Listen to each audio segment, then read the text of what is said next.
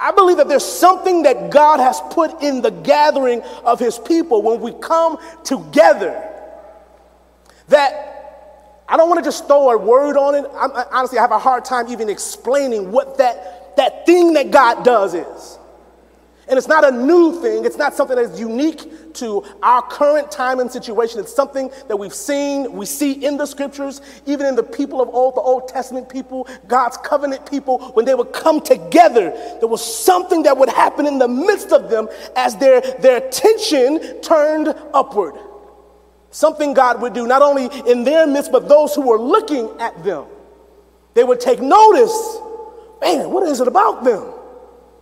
We, we even see this in the construction of the temple. There's the, the most holy place, the holy place, the inner courts, and the outer courts. The outer courts were not to, there to keep people away. It was there to, for those who maybe couldn't go in all the way yet to kind of get like get in within earshot and see what's happening with the people of God. Because there was something when they came together and their attention and their focus was on their king. Have we lost that? We so well adjusted to the advance of modern technology that we lose that thing? Now, what I'm not saying is, you know, virtual can't be used by God either. It certainly can. I thank God for technology. I thank God for being able to connect with people even around the world through Zoom or Facebook or whatever. We thank God for those things. But we also know it does not take the place of the physical gathering. We see Paul saying, we see John, even the Apostle John, I think it's in, in 3rd John, saying, Yo, this letter is cool for now, but I can't wait to be with you. Because when we're together, ah, uh, like you ever long for someone? like that special someone. See, man, see what I'm saying? Y'all, young generation, the Zers. I got a bunch of Zers on the front row over here. Let me come over here. Yeah, see y'all FaceTime, social media, live stream. I don't understand what it means to like write a letter. write a letter and wait for them to get the letter. And you, you know, you, you have to not just wait for them to get it, but wait for them to respond to the letter. And then wait for the letter to go in the mail and travel back to you so you can look in your mailbox and read the letter. Like, oh, she feels the same way. Oh, she misses me too. Oh, yes, yes. There's something about the expectation and the anticipation as it grows uh, through distance, through time, but it does not replace being in the same room. And I do believe that even as us as believers, we await the coming of our Lord Jesus. Amen with the Spirit of God, we declare, we cry out, Maranatha, which means come, come, Lord Jesus, because He is coming back. Are we, do we believe that? Yes. Do we await that with expectation and hope? Yes. Do we await that with joy? Yes. See, here's the, here's the thing for us heaven isn't an escape. If God's put it in our hearts, we get a taste of it now right? Like it, eternity is the Zoe, it's the life of God. The Greek word Zoe. It is life with God now. So we get a taste of it now. It kind of like whets our appetite. It's like the appetizer, but it's not the full course meal.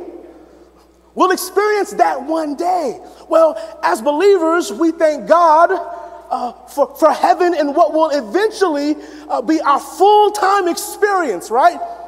But, but, but for now, let's rejoice in the appetizer while looking forward to what is next. And while we do that, it helps us to understand what this life is like, what this existence is like, this temporary earthly existence is like. It helps us to make sense of it all. Let's be honest. Sometimes things are difficult to make sense of. Sometimes it's difficult to find God in the midst of my suffering. There are things that happen to us sometimes that we can readily declare God didn't have nothing to do with this. Or God can't get glory out of this situation. Sonny, if you knew what, what was happening in my family right now, You'd understand. So I need things. And then once he changes the things, then maybe we'll look at him getting glory out of it. See, as we await his coming, as we await the full uh, sense of being united with the body, all nations, all people, all tongues, all times, with our Savior, we get to share a glimpse of that now. So my just my admonishment before we even get into Philippians 1 here is let's not take that for granted, saints. Let's not take for granted the assembling of the people of God. And as we see one another, it's not just I miss you, but it's something that we have together as we await together what will ultimately be. And it won't just be momentarily, it'll be forever. You see, we're going to read it here in a minute. Paul's, his, his commitment wasn't just to helping the church get mature. His commitment wasn't just to being faithful to what his assignment was. He didn't look at eternity as some sweet by and by. I'm gonna serve faithfully here, and then one day I'll step into my eternal rest and I'll have everything uh, before me that I've done, and I'll stand before God, and God will say, Well done, my good and faithful servant. Like those things will happen. We see this terminology in the scriptures of like streets with gold right in heaven. I can go on and on about the descriptive language that are in the scriptures about this experience of heaven. But please let's not miss this. The point of heaven is to be with Him. It's not just the absence of, of pain, it's Him. It's not just, you know, I get my crown, I serve faithfully, all right, I did it. Like we're, we're a city full of hard workers. We work for years. You know, work at a plant for years, let's say, and you retire and you get a gift. You may get a watch. Right? We work to build up a 401k and then we retire and we, we have this, this idea about I've, I've worked hard, I, I tried to be faithful while I could, I put some, something away, hopefully, and you want to enjoy the latter years of your life. And I'm not saying that there's anything wrong with that. But let's be careful as believers when we look at what is next. We're not trying to just escape something. We want to f- f- experience the full expression of the glorious one. And it is Him and Him alone that we live for. This is why Paul could live with the conviction that he lived with. This is why he wrote the letters with the conviction that he lived with. This is why he looked at his suffering and the things that was happening to him the way that he did. Let's, let's dive into it. Philippians chapter 1, starting with verse 12. He writes, I want you to know, brothers, that what has happened to me has really served to advance the gospel. I want you to know, brothers, what has happened to me has really served to advance the gospel. What has happened to you, Paul? There's a lot of different speculation on what Paul specifically is referring to. But when he says, I want you to know that what has happened, he can speak, be speaking of every bit of thing that has happened to him that has tried to hinder him from reaching or stepping into what God had for him. Now, let's just kind of, I won't do a full uh, debriefing, but I want to just kind of give you a little bit of the kind of things that Paul had experienced up until this point that he could be referencing here. One, there was a riot that was a result of his ministry, a riot as a result of his preaching. There was a two year imprisonment in Caesarea. There was an appeal to Caesar to kind of move on his behalf that had a lot of risk to that as well. Paul was shipwrecked. You ever been shipwrecked? Probably not. Like, like, these are serious things. When Paul says a lot has happened, right? He, he, he wants them to know that he's still standing and he's not just barely hanging on. There's a perspective that he has because he's looking at the right thing. He could be speaking of what is his current situation of being under house arrest with restricted freedom, awaiting for final word of what's going to happen. Like he could be executed for preaching. He could be killed for this. So when he says, I want you to know what has happened to me, It's been a lot, it's taken its toll, but I'm still standing. That's not what he says. What does it say? He says, What has happened to me has served the purpose, the real purpose of advancing the gospel. Please hear that. So, what we take away from this is the trials and the stuff that I go through is not because my haters are on me. It's not because the devil sure is busy. There's something that God ultimately is after, and He uses in the good, in the bad, in the tragic. He uses in the tragic. The word Paul uses here is it is advancing, it is served to advance the gospel. That word there, advance, is a military term. What it means is literally to trail, to blaze new ground or new territories. Paul says, because, because of my affliction, with all that has happened, it is serving to, to create new territory for the kingdom of God. So, because of that, uh, yes, I'm good. Paul says, I, I got joy. Matter of fact, he says, I can rejoice. You'll see it in a minute here, but what we see in this passage, he's given us two things. He's looking back, rejoicing what's happened, and he's about to look forward. And He says, I will rejoice. so, in every situation, rejoice. Rejoice. Say it again. We don't rejoice for every situation, but we do rejoice in every situation when we have the right perspective. So, Paul is saying all this stuff that's happened, it's working to advance the gospel. Paul knows his audience. Philippi is a military colony. Any veterans in the room? Shout out to the veterans, man. So much respect for you all. I can only imagine what is going through Paul's mind as he's trying to help them understand what it means to embrace this, this new colony. They're now a part of the kingdom of heaven. There's now a new citizenship. There's a new person in charge. There's a new commander. It's not Augustus Caesar anymore. Can you even think about that community as a, a, a colony which founded by uh, Philip, which was the father of Alexander the Great? Some theologians believe that he is possibly the person in the vision that Paul gets when Paul gets his vision of a man waving him over to Macedonia, waving him over to Philippi. It could be Alexander the Great or his father Philip. So once this, this, this town that was not close to Rome, it was this geography that was under the authority of Rome, but also had all the privileges of being a Roman citizen. So Paul is trying to help them think differently about their allegiances. Not only that, though, if you've been to war, if you've been in that battle, if you've served in the military for an extended amount of time, you know what goes into the training process not just physically, but mentally, emotionally. The, PSTS, the PTSD, the post traumatic effects of things they've seen. Here, Paul is addressing a community that I can only imagine is dealing with the emotional baggage of all of that.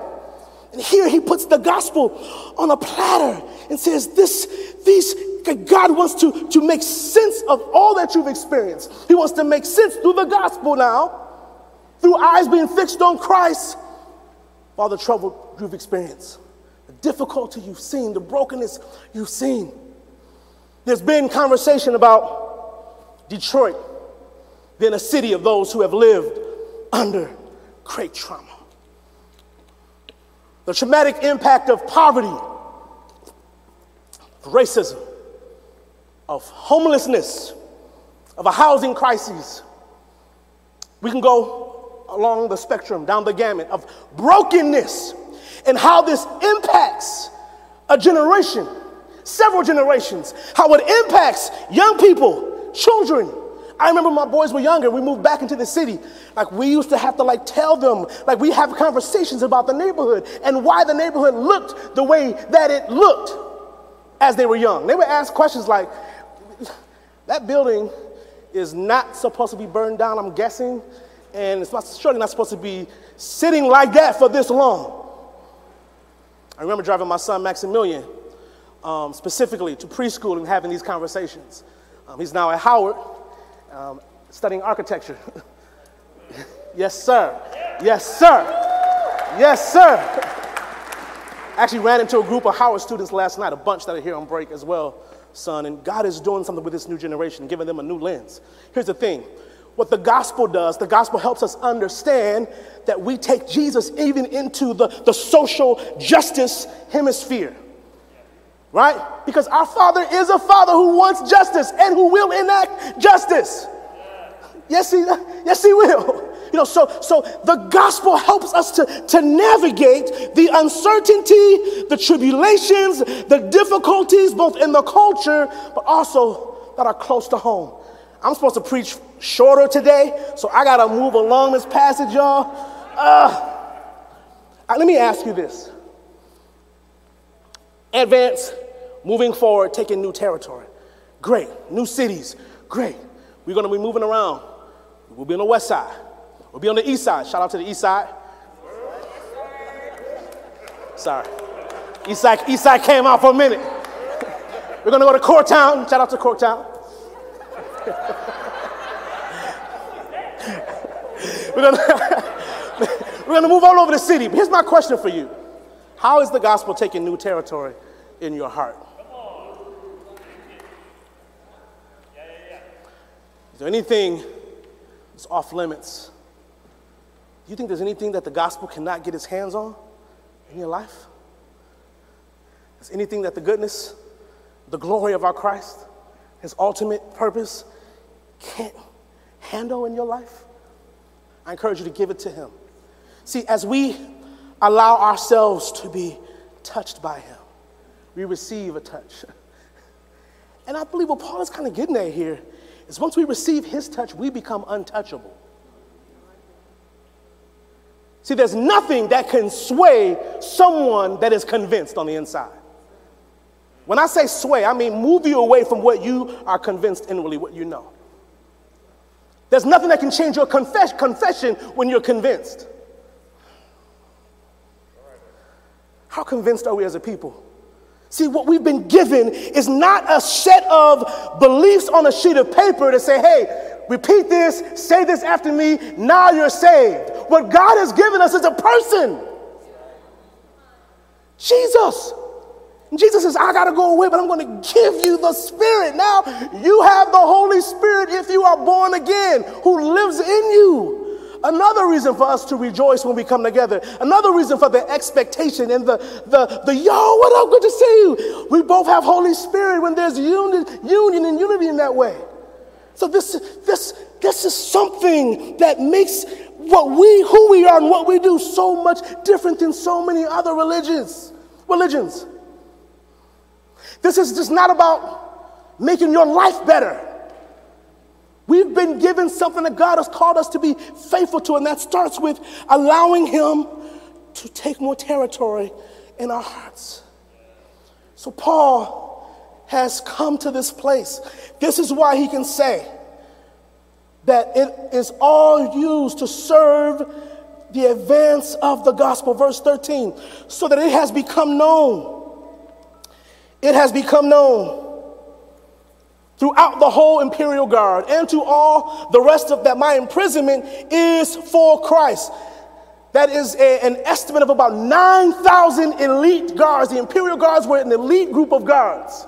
About 9,000 of them, Paul is saying, because of how I responded to all that has happened to me, what does he mean? He preached, he turned the attention to the king, they took notice. So he's saying here, it's become known throughout the whole imperial guard and to all the rest that my imprisonment is for Christ. Are you looking at your earthly circumstances, the devil being busy, or is it an opportunity for Christ to be made known? Is it an opportunity for those who are looking at you to see, man, what? I, I saw them go through that, they're not like complaining. They're not crying, woe is me. Like, what is it about them? I heard a story recently of a Australian man who grew up in a home where his parents were not believers. And uh, his mom became friendly with the neighbor. And the neighbor was a woman of strong faith, of like deep conviction. She served the Lord faithfully. She was a simple older woman, but she was faithful in her love for the Lord, how she loved others, how she loved her neighbor. And she got some awful news one day that she had taken on this incurable disease. And there was nothing the doctors could do. They gave her a date, an expectation of how long she can expect to live, and the woman never complained. She rejoiced. Now, we could say, like, why did she rejoice? Did she know how God was going to use that situation? She rejoiced because she had confidence and hope in the one who had saved her from sin and shame, the one who had saved her from the clutches of eternal death. Death. She was grateful and she rejoiced. And the, the, the, the, young man's mom just didn't understand that, but said, I want what she has. The woman ends up dying. Her neighbor gets saved after her death. When she gets saved, she eventually leads her whole household to the Lord. Her husband gets saved, her son gets saved. Her son ends up growing up, walking with the Lord, going to seminary, becomes a missionary and a theologian to the continent of Australia and India. God used this, this, young, this young man. Now, the little simple old lady who had this incurable disease, you think that, that she knew if someone would have told her, yeah, if you rejoice and this lady's gonna see you and, and she's gonna she's gonna win her whole family over and they're gonna grow up and do great things for the kingdom of God, then yeah, it may have been a little easier to rejoice then. She didn't know that. So you have no idea the impact you are having, the journey that you are having. There are things that we will never know.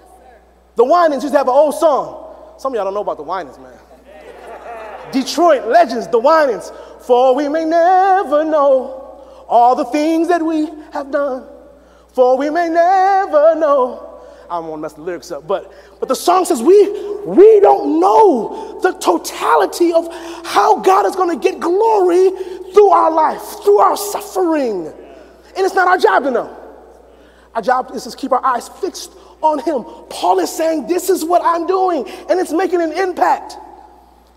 Let's continue reading, verse 14. And most of the brothers, having become confident in the Lord by my imprisonment, are much more bold to speak the word without fear. Some indeed preach Christ from envy and rivalry, but others from goodwill. The latter do it out of love, knowing that I am here for the defense of the gospel. The former proclaim Christ out of rivalry, not sincerely, but thinking to afflict me in my imprisonment. Well, then, only that in every way, whether in pretense or in truth, Christ is proclaimed, and in that I rejoice. Yes, I will rejoice. Have you ever had somebody like look at you and like plan your harm? Like someone look at what God is doing in your life and maybe even put on the face on the outside like they are rejoicing or excited about you, but you know it's killing them on the inside? See, another story. There was a, this is actually an old, early church story from the fourth century, where there was a godly hermit who was living faithfully before the Lord, and some inexperienced demons were trying to take him down, right? And they would throw sexual temptation his way, wouldn't stick. They try to put the, the lure and the, the lust of like power and control, throw that at him, wouldn't touch him. So they go back to the enemy. They go back to Satan. They say, We can't like get this man. Like, what is it about? What is it about him? And he says, You're being too hard on him, Satan here. He says, You're being too hard on him. Throw him some, some good, but not to him specifically, around him. Tell him that his brother has just become the bishop of Antioch. So they go back and they tell this golly hermit that his brother has had this door open up. And while the sexual temptation didn't work, the allure of power didn't work. Envy and jealousy did. He began to look at his own life and like, man, I've been serving faithfully, God. They, but did they not see what I'm doing? Did they, like, oh, God, what, like, what is this about? See, this is another one of Satan's plots and plans, family. to pick us apart. What Paul is saying is, yeah, there are people who are envious of me. That happens. And as we're going to serve faithfully, we should almost expect it. However, Paul ain't tripping. Paul is not like writing about, you know, his haters. he's not like, you know, trying to, he's not trying to teach them a class on how to spot your haters. Like he barely gives it attention because his focus is on Christ. Like, I want to sound like a broken record. I want to drive home the point here is that our eyes become fixated on the one that truly matters because when we're looking at him correctly, it makes sense of everything else, even the haters, even the persecution. Ah. That may not be a popular message. Come on. Come on. So Paul says, again, in that I rejoice. I can say so much more about that. I'm going to move on and I will rejoice. Verse 19, for I know that through your prayers and the help of the Spirit of Jesus Christ, this will turn out for my deliverance, as it is my eager expectation and hope that I will not be at all ashamed, but that with full courage, now as always, Christ will be honored in my body, whether by life or by death. Please don't miss this. Verse 19, for I know that through what? Say it again through your prayers and through what else? So, what Paul knows here, that there is this, this agreement, this working together with heaven and earth, the prayers of the people of God, the prayers of the church of Philippi. See, Paul knows they've been praying for him, but he also knows that it is the Spirit of God who is at work here. Let me give you one little tidbit as you're reading the scriptures. Always look for evidence of the Holy Spirit. Yo, it will shape everything, I promise you. Oh, God. Like, we matter of fact, you can't probably. See, the Holy Spirit is not like, it's not hype. He's not tongues.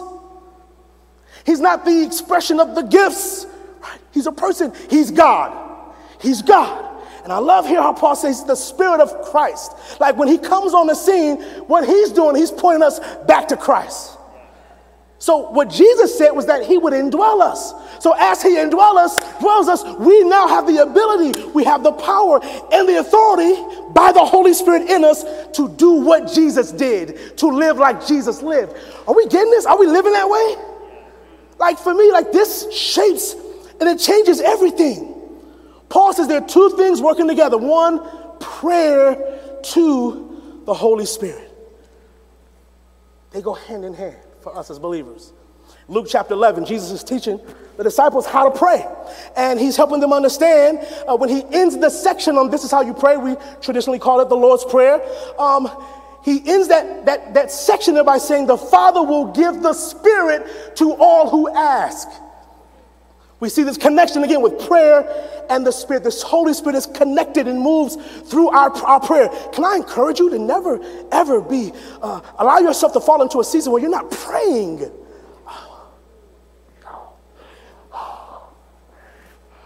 It is almost, almost a death sentence. And by death, I mean being robbed as a child of God of the life and the power that God has made available to you now, I want to I want to move this to us, not just to you. It applies to you, but to us as a people. One of the marks of the early church was their commitment to praying together. I came home Saturday from the men's meeting. I could see in my wife's eyes. Her eyes were lit up. The women had an amazing time in prayer. Almost 30 women on the line praying together. We had about four guys at the men's meeting. brothers, we have to do better, brothers. It's not a competition, but Eh, a little bit it is, but, when we come together to pray, to dialogue about the Lord, to rejoice in Him, in seasons of suffering, in seasons of hardship, in seasons where God is opening doors and doing amazing things throughout every season. But the early church has this commitment to when they to, came together to pray, there was an expectation that God would move. What Paul is saying is, your prayers and the Spirit, the Spirit of Christ, are working for my deliverance. Now, what kind of deliverance is he talking about? Is he saying being free from these immediate chains? Is he talking about the ultimate deliverance of his soul being delivered, his spirit being delivered? Yes. yes. Let's continue reading here. I wish I had more time. Paul goes on to say, in verse, I'm going to pick up at verse 20. As it is my eager expectation and hope that I will not be at all ashamed, but that with full courage now as always, Christ will be honored in my body, whether by life or by death. For me to live is Christ, and to die is gain. That's his big idea. That's our big idea this morning. That's the big idea of our lives. This is why God has saved you. Can we say this? Can we say, for me to live is Christ and to die is gain? No, it's not. He's not giving out either or, life or death. He's saying, no, both. now, if you can't say for me to live is Christ, then you cannot say for you to die is gain. I want to ask you to put into the blank line there in our minds why are you living? What are you living for? Go ahead and fill, it, fill that real, out real quick with as many options as you can come up with. For Sonny to live is because whatever you fill that blank with will speak to what death means to you. See, if I live my life seeking my own pleasure, for me. He, remember, he, he starts off for me. For me to live is, if I say for me to live is sexual gratification, then death will be the final unveiling of physical pleasure. It's empty. If for you or for me to live is, is entertainment, or is, is power to get as much power and notoriety as I can. Or for me to die, well, I'll be left with the emptiness of power. People may, may, may fear me. They may be around me because they're scared of what's going to happen to them or because they think they can get something from me, but I'm left all alone. The only way we can say that, that death is a gain is if we are living for Christ. For you, for me, for us. What is that? What is that in the line? You know, in the Greek here, what we read here doesn't even capture the beauty of this passage because there's, in the Greek, there's no verb. what he's saying, for me to live Christ, to die gain. For Paul is just so matter of fact about it. Like we can throw in other verbs as the translators they put is here. We could say, uh, you know, for me uh, to live depends on Christ. Or we can throw in different verbs there. But but the point is, living is only about Him. So it defines how I live. He defines how I look at my life. He defines the things that I experience in my life. Uh, living means Christ. Living means honoring Christ. Living means living like He's everything to me. Verse 22 If I'm to live in the flesh, that means fruitful labor for me. Yet, which I shall choose, I cannot tell. like Paul has this confidence, y'all, like this commitment that whatever happens, his point, his whole objective is Christ being magnified. Yeah. Like, are we there yet? Are we there yet? Both individually, as you look at your family, as we look at us as a community, as a church, is it that Christ is glorified? Whatever happens, if we go back to Dexter or not, whatever happens, Christ be glorified. If I get this promotion or not, I'm good. Christ, where's your glory? I'm looking for your glory. Whether my body gets healed of this ailment, even if the disease is incurable, right? Whether I get healed or not, God, Father, I want you to be glorified. And he's confident about it. He, he's lived, and as he's gone through all, he mentioned all the stuff that's happened to him. He's, he's, he references it. He's saying, yo, if I, if I don't get free from this house arrest, I want Christ to be glorified. Like even as I was being shipwrecked, as I'm going through that, I want Christ to be glorified. As I'm, I'm being stoned, as I'm in this riot, Christ, where are you? If, if, you get, if you get the most glory out of freeing me from this situation, amen. If not, amen, because I want you to be glorified. Whatever, like, can you imagine the demons and the, the wickedness around him? And they're like, man, we can't get to this guy. what, what the heck? We cause a riot to break out. He's, he's like Christ. I want Christ.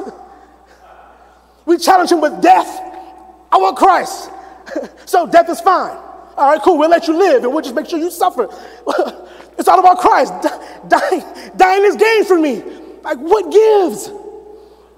That's his perspective. What is ours? Detroit Church, we spent the first couple months at Spain Elementary School in Midtown Detroit. A couple months in, or less than that, really, I get a call. There's lead in the water. Time for us to go. It was said to me. I'm like, no, we're not leaving.